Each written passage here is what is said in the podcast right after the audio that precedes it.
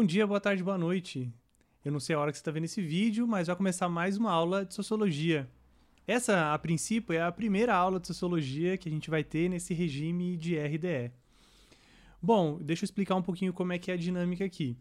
Eu gravo essa aula, passo alguns slides para vocês e aí ao final, depois que vocês terminarem de assistir esse vídeo, vai ter alguma atividade para vocês fazerem e o áudio desse vídeo também vai virar um podcast. Então, por mais que eu passe slides aqui, as informações ali contidas eu explico, leio, em alguns casos eu tenho que ler essas citações, algumas coisas assim, e você pode também acessar tudo lá no canal do YouTube.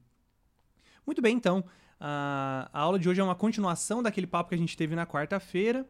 Então, sem mais delongas, vamos ao primeiro slide. O que a gente vai fazer na aula de hoje é dar uma continuidade naquela conversa que nós tivemos na quarta-feira, e eu intitulei a aula de hoje como o giro decolonial em busca de uma transmodernidade, para tentar destacar um pouco o que é essa coisa chamada de giro colonial e por que, giro decolonial, melhor dizendo, e por que, que a gente fez isso, academicamente falando. E o que, que as discussões que vieram em torno dessa questão chamada da decolonialidade vem trazer de contribuição para a academia. Então a ideia é eu apresentar aqui alguns conceitos, é, mostrar um pouquinho da discussão que esse grupo vem fazendo e qual a importância disso para nossa percepção, uma vez que o tema do terceiro ano são as desigualdades sociais. Eu acho que esse grupo e essas discussões pela alcunha de decolonialidade são fundamentais para a gente fazer nossa conversa aqui. Então vamos lá, o nosso primeiro slide. Quando a gente fala de um giro decolonial, na verdade é uma nova forma de perceber e enxergar as coisas.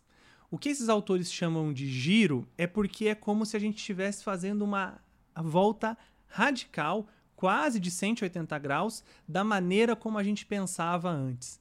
É como se nós tivéssemos uma maneira de enxergar o um mundo e a gente invertesse ela inteiramente para a gente enxergar ele de uma nova forma.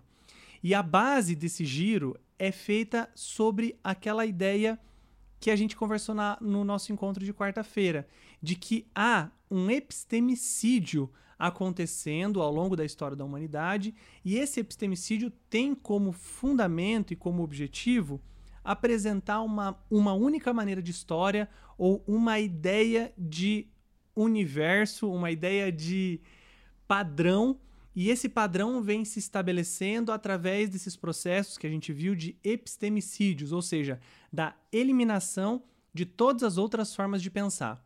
Então, no final das contas, o giro decolonial é a inauguração de uma nova forma de enxergar essa realidade, contra ou tentando fazer renascer ou resgatar todas aquelas epistemologias que foram eliminadas ao longo da história. Principalmente aquelas epistemologias que são é, localizadas no sul global ou a as epistemologias dos povos originários, das minorias, vamos chamar assim, né, dos grupos minoritários, sejam eles étnicos, sejam eles raciais, sejam eles é, de uma determinada região. A ideia do giro decolonial é resgatar essas narrativas que foram ao longo do tempo abafadas. E a gente vai ver um pouquinho nesse papo como que isso aconteceu. Vamos ao próximo slide toda a história que nós temos até os dias atuais, e se você observar, isso tem tanto historiadores do século passado, do atual século inclusive, e se você observar também na filosofia e também nas ciências sociais, sempre você vai ter a ideia de que quem professa aquele conhecimento, quem conta aquela história, quem escreve aquela, aquela tese, aquela teoria, é a ideia de um sujeito neutro ou quase a ideia de um sujeito que está para além de todas as coisas, um sujeito que é objetivo. Essa foi a ideia da ciência durante um bom tempo, alcançar a objetividade, alcançar a neutralidade, a ponto de que o indivíduo que escreve aquela teoria parece que ele não está localizado em nenhum lugar, parece que ele não está com o pé no chão, em nenhum território, ele não tem origem de nenhum lugar. Vocês vão lembrar disso, no primeiro ano eu falei do Durkheim para vocês e ele falava que a gente tinha que tratar os fatos sociais enquanto coisa. O que é tratar o fato social enquanto coisa? É se despir se desvencilhar, tirar todos os preconceitos que você tem para analisar um determinado objeto, é, objeto sociológico. Veja, essa postura de você se tirar, colocar o seu corpo fora, não levar em consideração a historicidade, o lugar de onde você vem, a cultura na qual você está mergulhado, tudo isso cria uma ideia de um sujeito para além da materialidade, um sujeito neutro, ou a ideia de que alguém que não tem nenhum vínculo epistemológico, étnico-racial, sexual, de gênero ou espiritual. É como se o indivíduo que escrevesse não tivesse nada disso. E ora, isso é uma falsidade, porque todos nós temos um lugar de fala que é veiculado e é fundamentado na nossa categoria de classe, na nossa categoria de gênero, na nossa categoria é, étnico-racial, na nossa categoria espiritual, na nossa categoria linguística. Veja, eu falo essa aula com vocês aqui e vocês já me julgam através de alguns valores. Vocês verificam que eu sou branco, que eu sou homem, e vocês sabem que eu, que eu é, minha orientação sexual é heterossexual, que eu sou tenho tanto de idade, que eu sou de tal cidade, que falo determinada língua portuguesa. Veja, a minha aula poderia ser essa aula seria totalmente diferente se quem veio, se quem fala ela fosse uma pessoa que não eu, uma mulher ou um homem de outro tom de pele e assim por diante. É importante, portanto, e essa é a primeira perspectiva que eu quero trazer para vocês, resgatar o indivíduo que fala. Porque esse indivíduo que fala ao longo da história, ele vai sendo esquecido, meio que não é que é esquecido, mas ele é tratado como se fosse um único tipo de indivíduo. Quem vai trazer um pouco dessa ideia e quem vai falar sobre isso é o Ramon Grossfogel, num artigo dele, depois eu coloco para vocês, mas ele vai criticar, por exemplo, a ideia do Descartes do René Descartes, do penso e logo existo. Esse cogito ergo sum é meio que um ser utópico, né? Nossa, é um grego branco do século tal que tinha os escravos, ele sim pode pensar e tal. Ou esse René Descartes, ele pode, um europeu, pode pensar, ele pode refletir, questionar. Ou seja, a ideia de um cogito, de um penso logo existo, ela tá tentando tirar toda a materialidade da constituição do indivíduo. Vamos aprofundar um pouquinho esse, esse papo no próximo slide. Quando a gente tenta neutralizar aquele que fala, a gente está tentando esconder que aquele que fala, aquele que produz o conhecimento, aquele indivíduo que está ali veiculando um saber, ele vai ter dois lados. Ou ele está do lado do dominante, do discurso dominante, ou ele vai estar tá do lado dos subalternos a maneira como eu construo o meu saber, a maneira como veiculo o meu saber e o próprio saber que eu veiculo, ou eu dou voz a um discurso dominante que vai tentar se estabelecer e se reproduzir, ou eu dou voz a um discurso subalterno, que são daqueles que são dominados, no sentido de que aqueles que não têm voz, aqueles que não são ouvidos. Então eu posso veicular o meu conhecimento e estar tá do lado dessa, dessa galera. Esse debate, portanto, de onde eu estou quem fala, qual a localização daquele que fala, os autores né, desse grupo que eu já vou apresentar para vocês, mas esse giro decolonial é feito através de dois conceitos: o conceito de geopolítica e de corpo política. Geopolítica, porque a gente deve entender que toda manifestação política ela participa de um certo espaço, ela tem um local onde ela ocorre. Essa é a ideia do geopolítica. Ou seja, eu não posso falar que o fato de eu estar no Brasil, Paraná, 2021, fazendo a minha tese de doutorado, não tem interferência. Porque se eu estivesse fazendo ela na Europa, no continente africano, no continente asiático, no continente norte, é, no, na, no, na América, só que no norte, ela seria diferente. Isso é um conceito de geopolítica. Da mesma forma que o corpo política também pode interferir nessa produção de conhecimento. Como eu disse para vocês, sou um homem branco, heterossexual, de meia idade, né, de 30 anos. Isso tudo interessa e isso tudo constrói esse conhecimento que eu tô, que eu tô tentando reproduzir. Então veja, essa ideia de geopolítica e de corpo político resgata esse indivíduo que está por trás dessa produção de conhecimento. Assim sendo, esse indivíduo, ele não é mais agora, ele não tem mais um ponto zero de observação. A ideia de um cogito ergo sum, de um penso logo existo, onde o indivíduo que fala e que produz não tem nenhum lugar, é a ideia como se fosse um ponto zero de observação. Como se ele tivesse um ponto privilegiado onde nada afetasse, nada afetaria esse indivíduo para produzir o conhecimento e ele pudesse professar verdades que valem para todos os povos, para todas as pessoas, para todas as nações. O giro decolonial vai mostrar que isso é uma falsidade não existe ponto zero de produção teórica, produção de conhecimento. Todo ponto é um ponto de vista, já dizia a antropologia. Todo ponto onde você está inserido vai professar o conhecimento, professar a teoria que você está tentando construir daquele ponto de vista. Veja, o fato de você ser um aluno do Instituto Federal de tal ano interfere muito na maneira como você vai se constituir enquanto indivíduo ao longo da sua trajetória. Isso é um ponto e não pode ser considerado um ponto zero, entende? Então, até hoje, a história foi construída considerando que existe um ponto zero de observação, um indivíduo neutro, objetivo, para além de todas as coisas. O giro decolonial vem dizer que não, não, não, queridão. Todos aqui temos uma geopolítica e um corpo política na produção do conhecimento. Beleza? Então, esse é o primeiro conjunto de conceitos que eu queria falar com vocês. Agora vamos para o próximo slide para aprofundar mais o nosso papo. Bom, mas como que esse chamado sujeito neutro, como que essa percepção da história, tendo como ponto de referência esse ponto zero que considerou o mais verdadeiro, o melhor, o único possível, como é que isso se tornou verdade? Por que, que ao longo da história é esse tipo de visão de mundo que se tornou hegemônica, dominante ao longo do tempo. Essa ideia ela acabou uniformizando ao invés de diversificar a visão das coisas. E como que isso aconteceu? Bom, para falar como, como isso aconteceu, eu trouxe aqui um vídeo mega atual. Vocês sabem, né? Eu gosto de coisas pop, então eu gosto de Big Brother. Eu assisto, não vou dizer que eu assisto todo dia, mas eu gosto das coisas que acontecem lá, eu gosto de ficar antenado.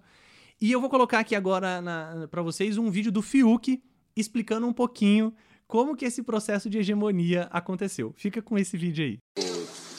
Da mulher, da altura, ser magra, de ter o cabelo tal, é tudo cultura europeia. Tipo, a gente vive, a gente se baseia. O Brasil, que eu sempre falava família tradicional e tal, eu me pego nessas coisas. Alguém me perguntou um dia, ah, eu falei, pô, sou mó tradicional, família tradicional. Eu lembro que um amigo meu falou, você sabe o que quer dizer família tradicional? Eu falei, sim, tipo, né, mais tranquilo, querer ter uma mulher, é, filhos e tal. E aí ele me deu um livro para ler que eu fiquei bem chocado. Qual? É um livro que fala sobre, eu não, eu não vou lembrar o nome, mas tem um quadro que me chocou. Um quadro de mil, mil, vou falar besteira, 1822, Henry Chamberlain. Tomara que eu tenha acertado o nome. É uma pintura que representa a família tradicional. Que é. A escravidão. Bizarro. Vem primeiro o homem branco na frente, os dois filhinhos atrás, as mulheres da casa atrás, as duas brancas, e depois de um espaço, tipo servos. É, é, é bizarro. E quem implementou a cultura. Corrige, tá? Tô falando aqui. É que eu li. É, não, é sério, porque é muito importante. Não, não Se eu falar besteira, pelo amor de Deus. É, então, essa representação que a gente tem, até de igreja e tal, que é um assunto que não vale a pena entrar. Mas tudo que a gente tem de referência no mundo de bonito que as mulheres seguem, que os homens seguem, não sei o quê, são dos homens brancos europeus. Então, tipo, esse quadro que foi tido como normal no mundo inteiro, quem desenhou foi um homem branco europeu. E a família tradicional foi, foi é muito muito punk, É aquela velho. visão eurocêntrica, é muito feio, né? Que fala é tipo muito, como é se muito, a Europa muito fosse punk. o centro e ela que dita É isso, é. toda Basicamente a nossa é, é, cultura. é. Então isso apagou, isso, isso foi uma maneira de. Ai, ai. Como é que a gente chegou nesse assunto, gente? Sei lá, velho. A Sei gente lá. tá, a gente tá Bom, claro, vocês verificaram que é um vídeo que eles estão trocando uma ideia na cozinha e tal, e você vê que o que o Fiuk está dizendo ali é de que existe um padrão de beleza que foi disseminado para todos os lugares, esse padrão de beleza intitulado, né, ele falou ali do homem branco europeu, e perceba que ele se incomoda com aquilo, né? E ele até cita uma obra, né? Então, a obra que ele cita é essa que está aí na tela. Ele errou um pouco do nome, né? É do Jean-Baptiste é do Jean -Baptiste Debré. Ele é um ilustrador francês. E essa obra aí é o Passeio do Funcionário Público, se eu não me engano. E onde você vai observar que é bem o que ele estava descrevendo, né? O homem branco está ali na frente, em seguida vem as filhas, e aí a, você vai percebendo que a tonalidade das pessoas vai aumentando, né? Do tom mais claro para o mais escuro. Isso mostra um pouquinho da sociedade hierarquizada que a gente tinha aqui no Brasil, uma sociedade escravista, e onde aquilo que o Fiuk apresenta há uma dominação de um certo padrão que se considera superior frente a todos os outros. Mas não é só essa ilustração que o Jean-Baptiste Debré fez. Tem uma outra, vou mostrar aqui agora para vocês, que também mostra esse cenário onde você vai ter um casal branco sendo servido por pessoas negras, né? E aí você tem até a relação da mulher branca com os filhos é, dos negros da, que são que na, na, ilustração não aparece, mas óbvio que por conta do período histórico a gente entende que são filhos dos escravos deles, né? Então são futuros escravos, né? Dependendo do período onde ele nasceu, essa criança nasceu, é, você vai ter ali essa relação de escravidão também com os filhos. O que eu acho legal nessa fala do Fiuk é de que a gente tem ali uma certa tentativa de resgatar e perceber que esse padrão de homem branco que vai pautar não só a beleza, mas todas as relações no mundo, e a gente pode dizer no mundo, é, ele ali tenta explicar, né? Mas agora eu quero tentar trazer uma explicação mais profunda desse processo. Para isso, eu vou precisar citar algumas coisas. Então eu vou ler com vocês algumas citações é, e eu peço que e depois eu vou comentar um pouquinho dessas citações. Então vamos lá ao próximo slide onde eu já vou ler a citação. Veja só, essa citação ela vai explicar um pouquinho como é que esse processo de dominação do sujeito neutro, do ponto zero da história, vem acontecendo ao longo do tempo. Então vamos lá. 1. Um, a civilização moderna autodescreve-se como mais desenvolvida e superior, o que significa sustentar inconscientemente uma posição eurocêntrica. 2. A superioridade obriga a desenvolver os mais primitivos, bárbaros, rudes, como exigência moral. 3. O caminho de tal processo educativo de desenvolvimento deve ser aquele seguido pela Europa. 4. Como o bárbaro se opõe ao processo civilizador, a praxis moderna deve exercer, em último caso, a violência, se, for necess se necessário for, para destruir os obstáculos dessa modernização. 5. Essa dominação produz vítimas, violência que é interpretada como um ato inevitável e com um sentido quase ritual de sacrifício. O herói civilizador reveste as suas próprias vítimas da condição de serem holocaustos de um sacrifício salvador o índio colonizado, o escravo africano, a mulher, a destruição ecológica. Próximo slide. 6. Para o moderno, o bárbaro tem uma culpa por opor-se ao processo civilizador, que permite à modernidade apresentar-se não apenas como inocente, mas como emancipadora dessa culpa. 7.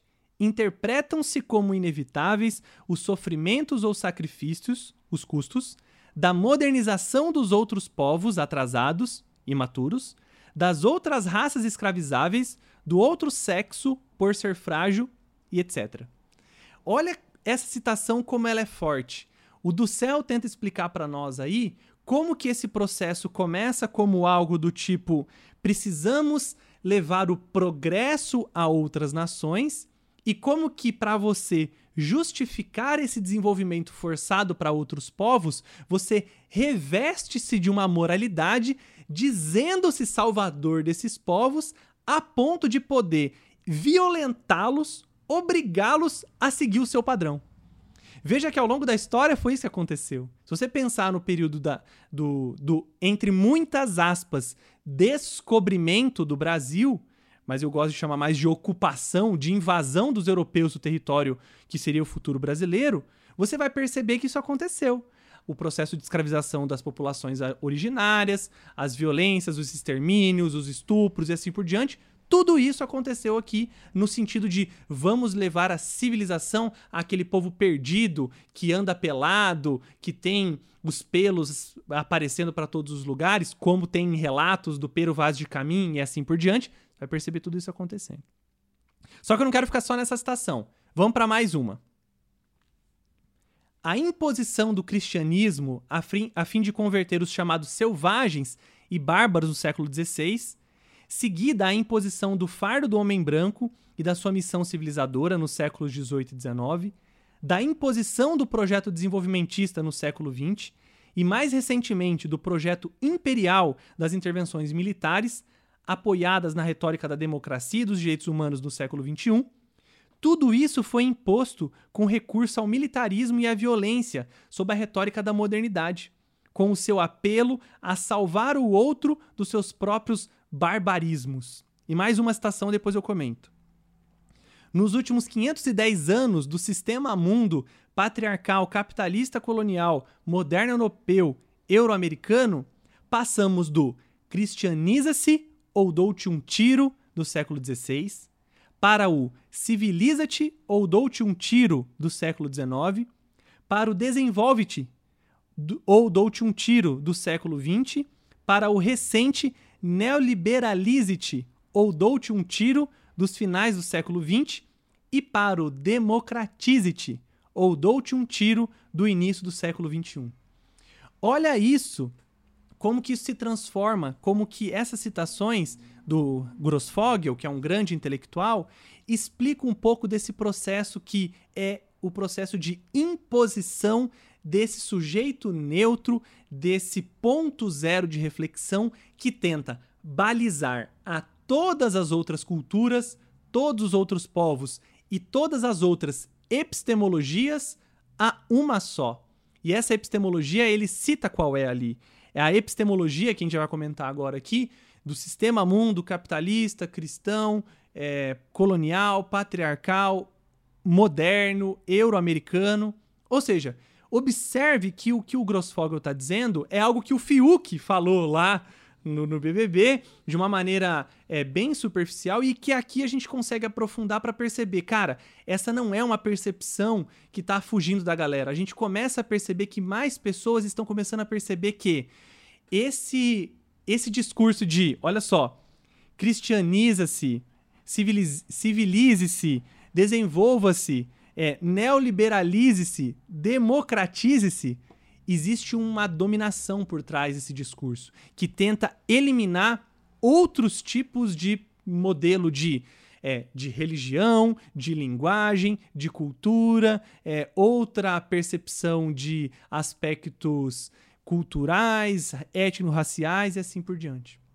Eu acho que essas três citações que eu fiz para vocês aí exploram e explicam como esse padrão, esse ponto zero de observação possibilitou a dominação ser executada para a criação do que a gente vai ver agora nesse slide, dessa hegemonia, dessa hegemonia desse sistema mundo patriarcal, capitalista cristão, colonial moderno europeu.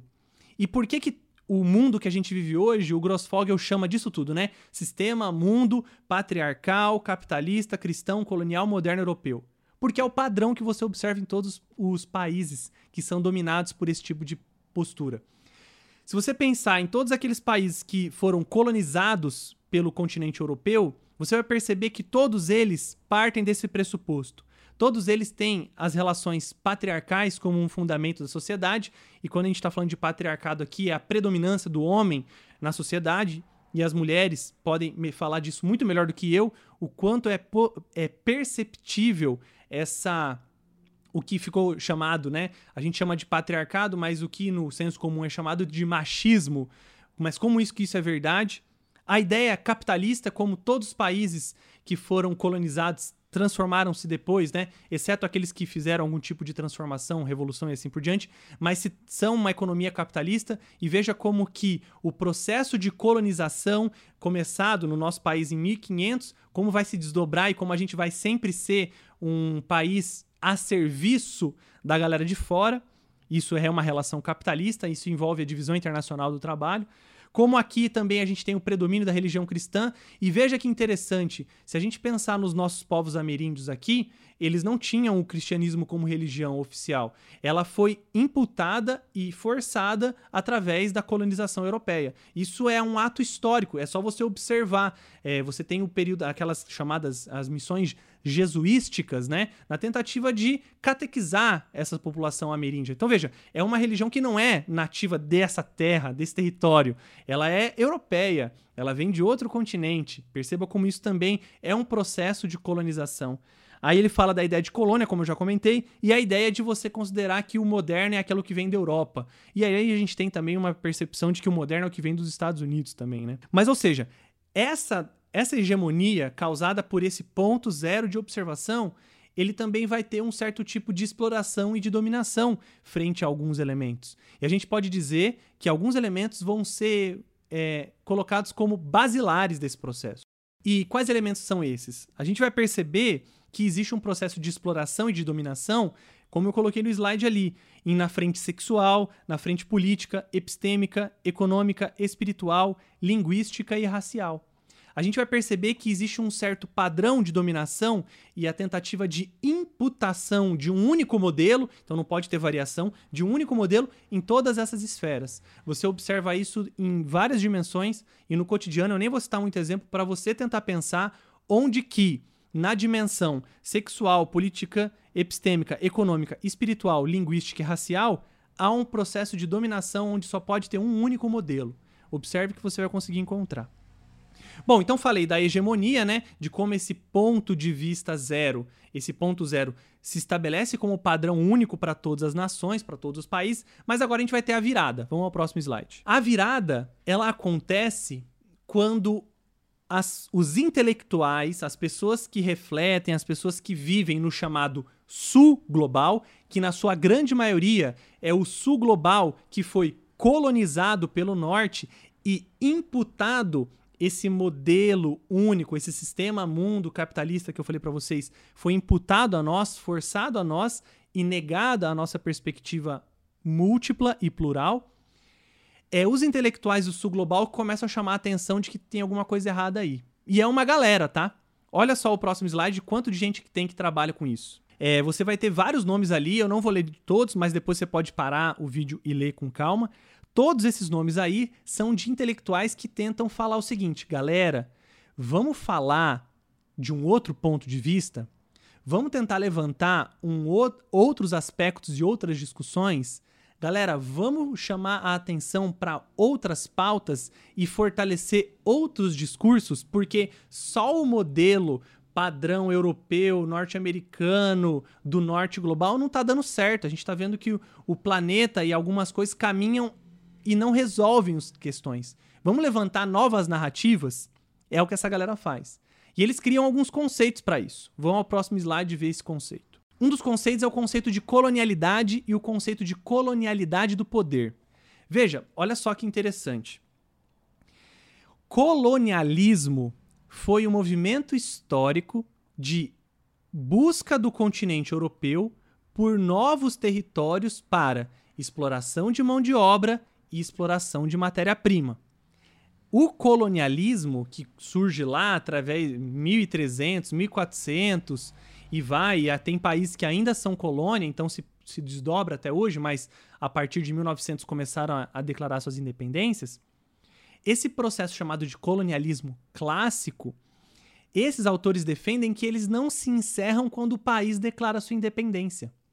Eles vão dizer como é possível um país que foi colônia, portanto, teve a sua cultura esmagada, a sua visão de mundo esmagada para colocar uma outra visão de mundo no lugar, como que essa galera vai conseguir se livrar dessa relação de colônia e metrópole com estralar de dedos? Eles vão dizer: isso não vai acontecer. O que vai acontecer é de que o colonialismo sai e o que acontece é a colonialidade. A colonialidade é a permanência de processos de dominação e exploração sem que aquele país seja colônia de um outro. Então nós podemos muito bem sermos o país independente, porém as estruturas epistêmicas, que a gente já falou no nosso bate-papo, a nossa cultura, a nossa, a nossos padrões culturais, a nossa percepção étnico-racial, a nossa percepção espiritual, de é, sexual, ela é padronizada de acordo com esse modelo, sistema, mundo capitalista, lá, lá, lá. Essa ideia vai destacar que o processo de colonização ele vai ganhando contornos diferentes. Então nós tínhamos a coloniali colonialismo e agora a gente vive no período de colonialidade. E essa colonialidade, ela é passada pelo conceito de colonialidade do poder, que no próximo slide a gente vai mostrar mais fácil. Olha só, a colonialidade do poder é uma junção e um certo controle de diversas dimensões daquele determinado país ou daquele determinado estado, nação ou povo. A gente vai ter um controle da economia, um controle da autoridade, um controle da natureza e dos recursos naturais, um controle do gênero e da sexualidade e um controle da subjetividade e do conhecimento. Só para você pensar um exemplo só, tá? A ideia do controle da economia o quanto os juros da dívida que o Brasil tem frente ao FMI impede o Brasil de alcançar uma independência financeira.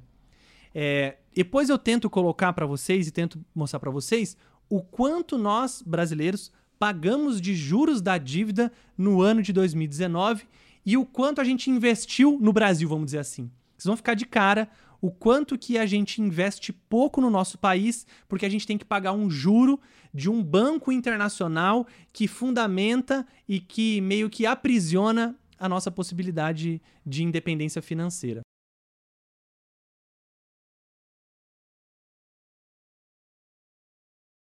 Então, essa é uma das dimensões dessa chamada colonialidade do poder, que é resquício do colonialismo clássico, e o colonialismo clássico é fundamentado no ponto zero de história que tentou estabelecer uma hegemonia no nosso país de um sistema mundo capitalista, patriarcal, cristão, moderno e euro-americano.